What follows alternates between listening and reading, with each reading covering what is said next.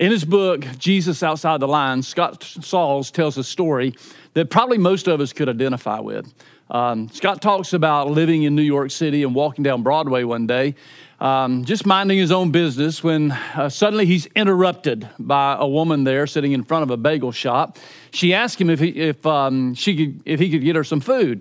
He says, "Sure, I'll go in the bagel shop. I'll get you a cup of coffee and um, a bagel." And the lady politely and yet rather rudely interrupts and says, "Really, rather than a bagel, I'd really like to have a container of egg salad."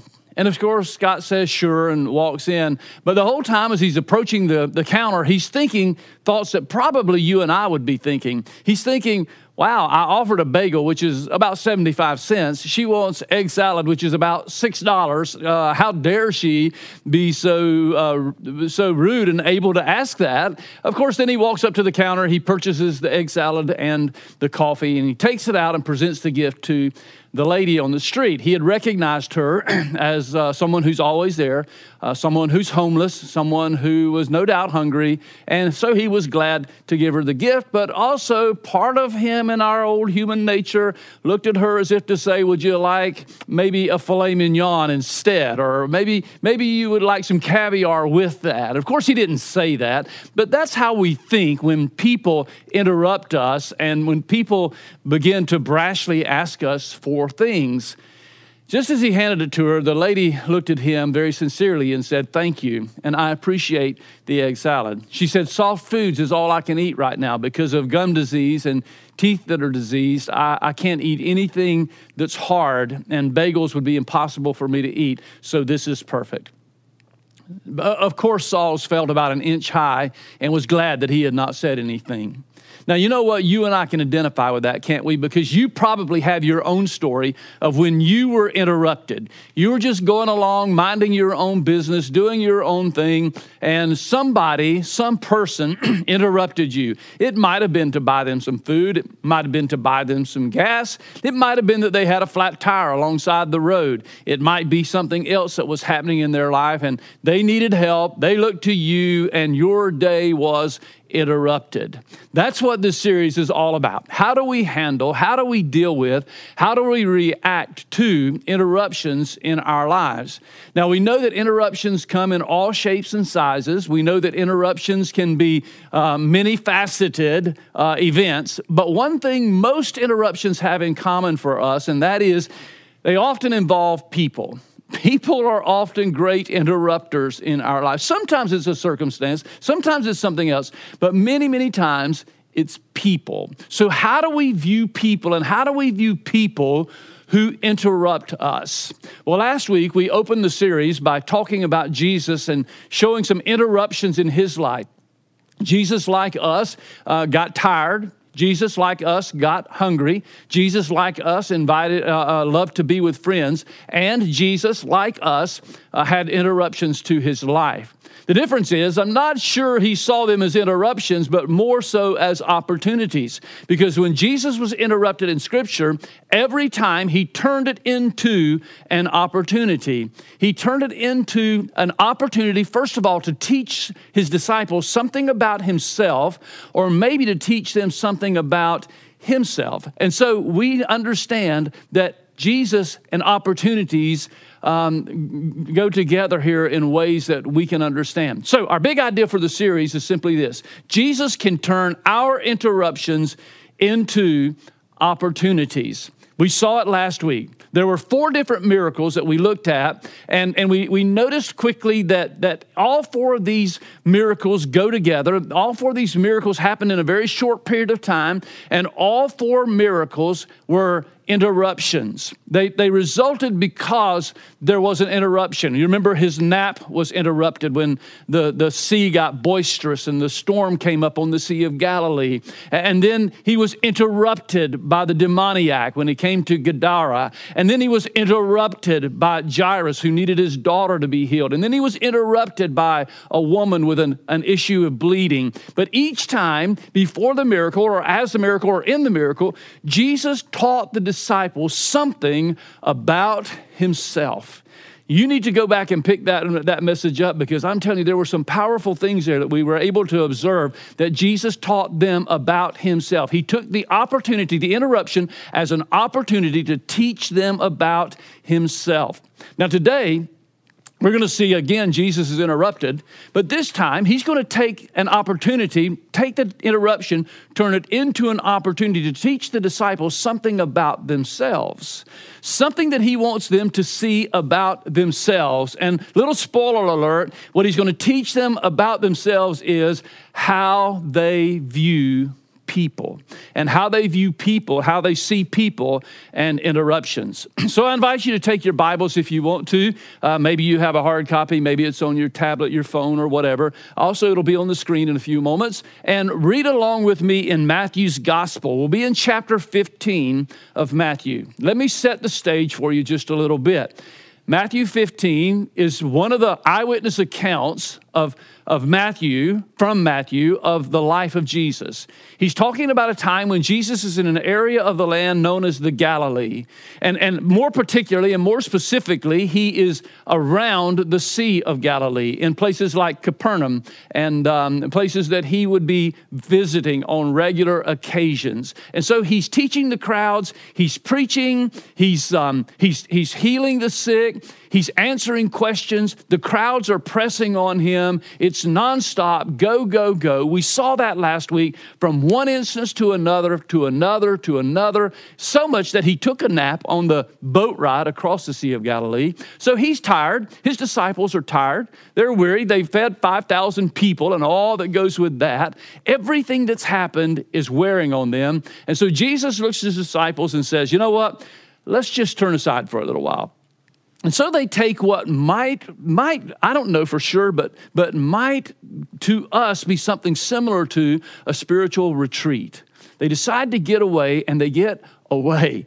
They go into a far country, or, or a, for them, a, a good distance away. We pick up reading in Matthew fifteen. I want to show you two things. First of all, what happened, what, the, what caused the interruption, what was the interruption, and then secondly, I want to show you this woman's faith that is incredible that Jesus uses to teach the disciples a valuable lesson. So, Matthew fifteen, beginning with verse twenty-one through twenty-four, what happened? When Jesus left there, that is, left the region of the Galilee, he withdrew to the, notice withdrew, I think that's a key word. That tells us, that signals that he's not just traveling with something else in mind. He's withdrawing from the crowds. He's getting away from the crowds. He wants to be hidden. He doesn't want people to see or know him. So he withdrew to the area of Tyre and Sidon. Now, Tyre and Sidon are two cities in what is currently Lebanon, right at the Lebanese um, Israeli border. In that day, it was a part, all the part of that land of Palestine. They were Roman cities, part of the Decapolis, and those Roman cities were port cities in what we know now, now as Lebanon. They arrived, he withdrew the area of Tyre and Sidon. Just then, a Canaanite woman from that region came and kept crying out, "Have mercy on me, Lord, Son of David, my daughter is severely tormented by a demon." Jesus did not say a word to her. His disciples approached him and urged him, "Send her away because she's crying out after us." He replied, "I was sent only to the lost sheep of the house of Israel." Now let's talk about this just for a minute. So Jesus is, um, is trying to get away. He, he moves to a, a, a place where people would not have followed him. I put a map here to maybe help you to see and understand where he's talking about. Here's Jerusalem. Here's the Sea of Galilee in the area of the Galilee where he was. And although on the map it doesn't look very far, and as the crow flies probably isn't, but in days of traveling on foot, it was a long ways to move to Tyre and Sidon, harbor towns up in what we now know as Lebanon. So Jesus is going to get away, spiritual retreat, but his retreat is interrupted. No sooner than he gets there, no sooner than he begins the rest, and I don't know what they have in plan, I don't know what's going on, but before they can do anything, what happens? They're interrupted by a person. This person is a woman. Now, there's several things that I notice about this woman in the scripture we just read that are intriguing. First of all, I notice her nationality. She's a Canaanite. Now that tells us a couple of things, and, and don't lose the significance of this. The Canaanites, they were Gentiles for beginners, for starting points, and we know how the Jews felt toward the Gentiles. They, they, they had nothing to do with them. In fact, the Jews would actually refer to Gentiles as dogs. Yeah, dogs, or in this case, sometimes little puppies. And, and it was a, it was meant to be a, a slur. It was meant to be uh, uh, something to show their, con- their, their discontent with the Gentiles. But now we see even further, this woman was a Canaanite. Why did Matthew mention that? I think it's very important. The Canaanites had been around and in this land even before the Israelites had come there. You may remember that when Joshua prepared to take the land of Canaan, when God spoke to him and challenged him to take the land, he told them there were Canaanites there and they needed to drive out the Canaanites. Of course, if you know your Hebrew history, you know that the Canaanites were never fully driven out. They were suppressed. They were chased away from some of their cities, such as Jericho, but they never quite got stomped out. They never quite left the land completely. And so the Canaanites are thorns in the flesh, uh, thorns in the side of the Israelites throughout their history. And so it's no mistake that Matthew points out, not only is, this, is Jesus interrupted this day by a woman, but by a Canaanite woman from a Gentile Roman city of Tyre and Sidon. Now, I don't know about you, but that I, I've got to stop here and pause just a moment. When we're interrupted, one of the things I think Jesus is teaching us from this parable, this, this story, I should say, um, is that he's showing us that we need to care for people, that people matter, even people who are different than us, even people who speak differently, who walk differently, who talk differently, who dress differently, who think differently, who value differently. This is a totally Uh, unacceptable woman in the disciples' sight. In fact, they say, let's just push her away. Let's just disregard her. Lord, let's just move on. Tell her to leave. So I notice, first of all, her nationality. The second thing I notice about this woman is her insight. Because when she addressed Jesus and came to him with a question, when she interrupted him, she called him what? Son of Man. Now, that may not seem like much to us, but it's very insightful, because that was a term that we've known now today. Today we know now, and many understood in that day, that's a term of the Messiah. That's a name for, that's what was a title for Messiah. The prophets had called the coming Hamashiach, the coming Messiah. They called him the Son of Man. So it was a very insightful comment, and I'm certain that that insightful comment is not missed by either the disciples or Jesus. And then I notice her tenacity. I notice that she's coming to him boldly. She understands she's a Gentile. She understands he's a Jew. She understands she's just a lady with no value or no meaning. We're not even told her name, and yet she's approaching the Jewish Messiah as she sees it. So she comes boldly with all tenacity and says, Lord, I need you to help me. I need you to help me. I have a daughter who's in desperate need of help. So how's Jesus going to respond? Well, interestingly, unlike last week, he doesn't respond immediately. Remember, we pointed out last week that in every instance, in every miracle that occurred, Jesus responded immediately. But this week, he doesn't respond immediately. Uh, one commentator had a good word, a good uh, comment on this. He said, surprisingly, Jesus breaks his pattern of immediately responding to requests for healing. His silence, therefore, seems deliberate and dramatic. The closest parallel to date has been the seemingly unintentional delay before Jesus raised Jairus' daughter. Remember that? We saw that last week. A delay that ultimately magnified both the miracle and God's glory. What the commentator is saying that I think is absolutely right is that Jesus delayed a moment with Jairus to, pre- to teach a very valuable lesson, that he is in control of life and death, and there is no need to rush just to get there before she died. You, you'll have to read the story. In this case, Jesus delays again with something intentional in mind. He wants to teach his disciples, and I'm convinced he wants to teach them something about themselves. He wants to take the interruption that could have frustrated him, that could have even angered him, that could have, in fact, um, uh, gotten under all of their skins. He's taken the interruption as an opportunity. He's doing what we talked about last week. He's going to lean into the interruption in order to have an opportunity to teach them. So what's he going to teach them? He's going to teach them about how they view people and how they should view people. Now, let's go on with the story, and let's notice this woman's faith. Watch what happens. She came, knelt before him, and said, "Lord, help me." He answered, "It isn't right to take the children's bread and throw it to the dogs." Now, hold on just a minute there. Did he just call her a dog? Well, yeah, he did. But here's the thing. Understand, I said earlier, the Jews referred often to the Gentile as dogs. Immediately, he's designating that, wait a minute, um, you're a Gentile, the children are Israelites, the Israelis, and it isn't right to take what is intended, the bread that is intended for the children, and throw it to the Gentiles. In other words, the bread that was intended for the Jews, wait a minute, that's not ready for the Gentiles. Let's look on. "Yes, Lord," she said, "but even the dogs eat the crumbs." Don't you love that? What a response. Even the dogs eat the crumbs that fall from their master's table. Then Jesus replied to her, "Woman, your faith is great. Let it be done for you as you want." And from that moment, her daughter was healed. Now, What a, what a moment. And I don't want us to miss the moment. There's so much here that we could talk about, and I want to purposefully, intentionally nail down what we need to talk about for this talk. And that is this. This woman's faith is incredible and teaches a great lesson. What do we see about her faith? First of all, I notice that she knelt before the Lord. When she approached him for a moment of healing, she knelt before him.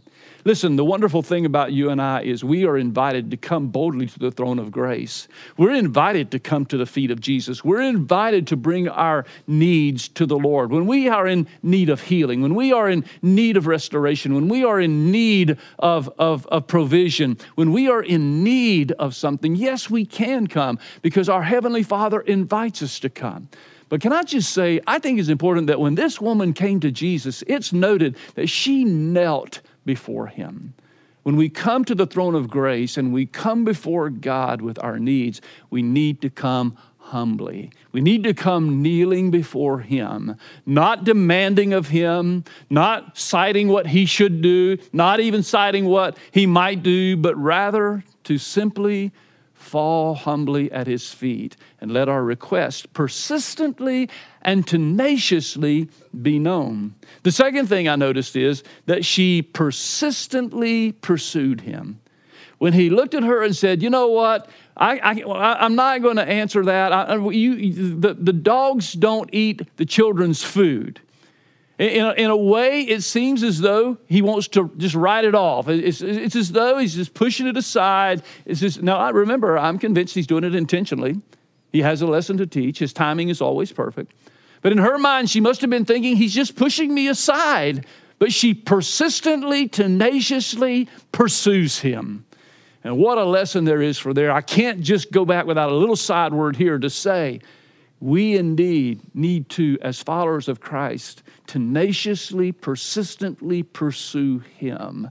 Pursue the knowledge of Christ. Paul the Apostle said, "The drive of my life, the purpose of my life, the intent of my life is to know him, is to pursue him tenaciously, persistently, and with every fiber of my being." In fact, he says, "I agonize, I strain toward the mark for the prize, knowing Christ, Jesus, my Lord." It's important that we strive. And then I noticed this. She was good with the crumbs. She was good with the crumbs. When he said to her, the children, the, the dogs can't eat the children's food. She said, "Yes, but I'll just take the crumbs." What a great thought. What a great thing. The woman's faith was so strong that she understood that the crumbs that Jesus would offer is better than the delicacies that the world has to offer. She was good with the crumbs. And she was consistent and she was persistent and she understood that the crumbs would be sufficient to heal her daughter. Well, when Jesus heard those words, when he saw her faith, He stopped and he said, "Woman, your faith is great. Your faith is powerful. So from this day, your daughter will be well." And she was healed. So Jesus handled this interruption differently. He didn't do it immediately. He didn't do it to show them something about himself, but rather he did this to show them or teach them about them, the disciples, about them. How do they view other people? He wants us to know that people matter. People matter to God, and people should matter to us.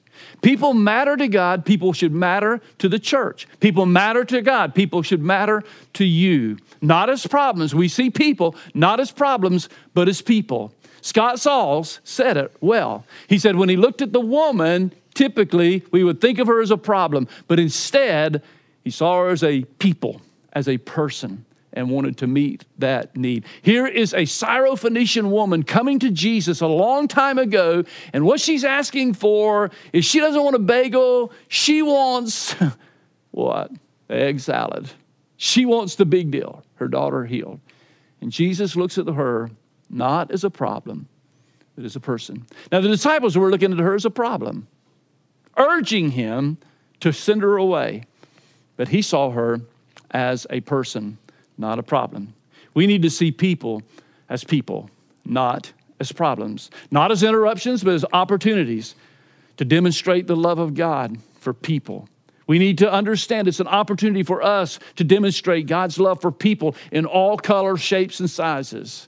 It's an opportunity for us to love people as Christ loved us. What an opportunity. So how do you view people? How do you see people? I think the big thing that we want to drill down on this morning is that thought. How do I see people? What's my perspective? Do I see people who interrupt as a problem, or do I see people who interrupt as a person for whom Christ died and an opportunity for me to express the love of God toward? What a difference. How do we view people? I'm afraid too often today we view people only for what value they can bring to my life, how they might ad- advance my own agenda. If I, I'm afraid too many times today we look at people as only as, as only opportunities to advance our cause. And if they're not an opportunity to advance our cause, we want nothing to do with them. If it's going to inconvenience us, we want nothing to do with them. Jesus is saying that's how you view people, but that's not how I see them. I see people as souls worth dying for. And I see people as opportunities for you to express the love of God to a lost world and therefore glorify a God of love. So very important for us. That's why one of our values here at the Orchard is, we say it often, we want something for you and not from you. If we're only looking as people, at people as, as, as instruments to build or advance my own agenda, then we tend to want something from people, not for them. But if we can get beyond that and understand that people are not there to advance my own agenda, but my agenda includes loving those people, then we begin to want something for people. So our takeaway today is really pretty simple. Takeaway today is this. I want to encourage you. See people as people, not problems. Now that's pretty simple, but that's extremely challenging. You know it, and I know it. Most often, if we see the little lady by the bagel store, in front of the bagel store, our tendency is, because we're in a hurry, because we have important things to do, because we don't want to be inconvenienced, because we are advancing our own agenda, we're just going to pass right by. And yet Jesus reminds us here today that we can't just pass by. We're going to, as the disciples, urge him to let us pass by, but he won't let us pass by.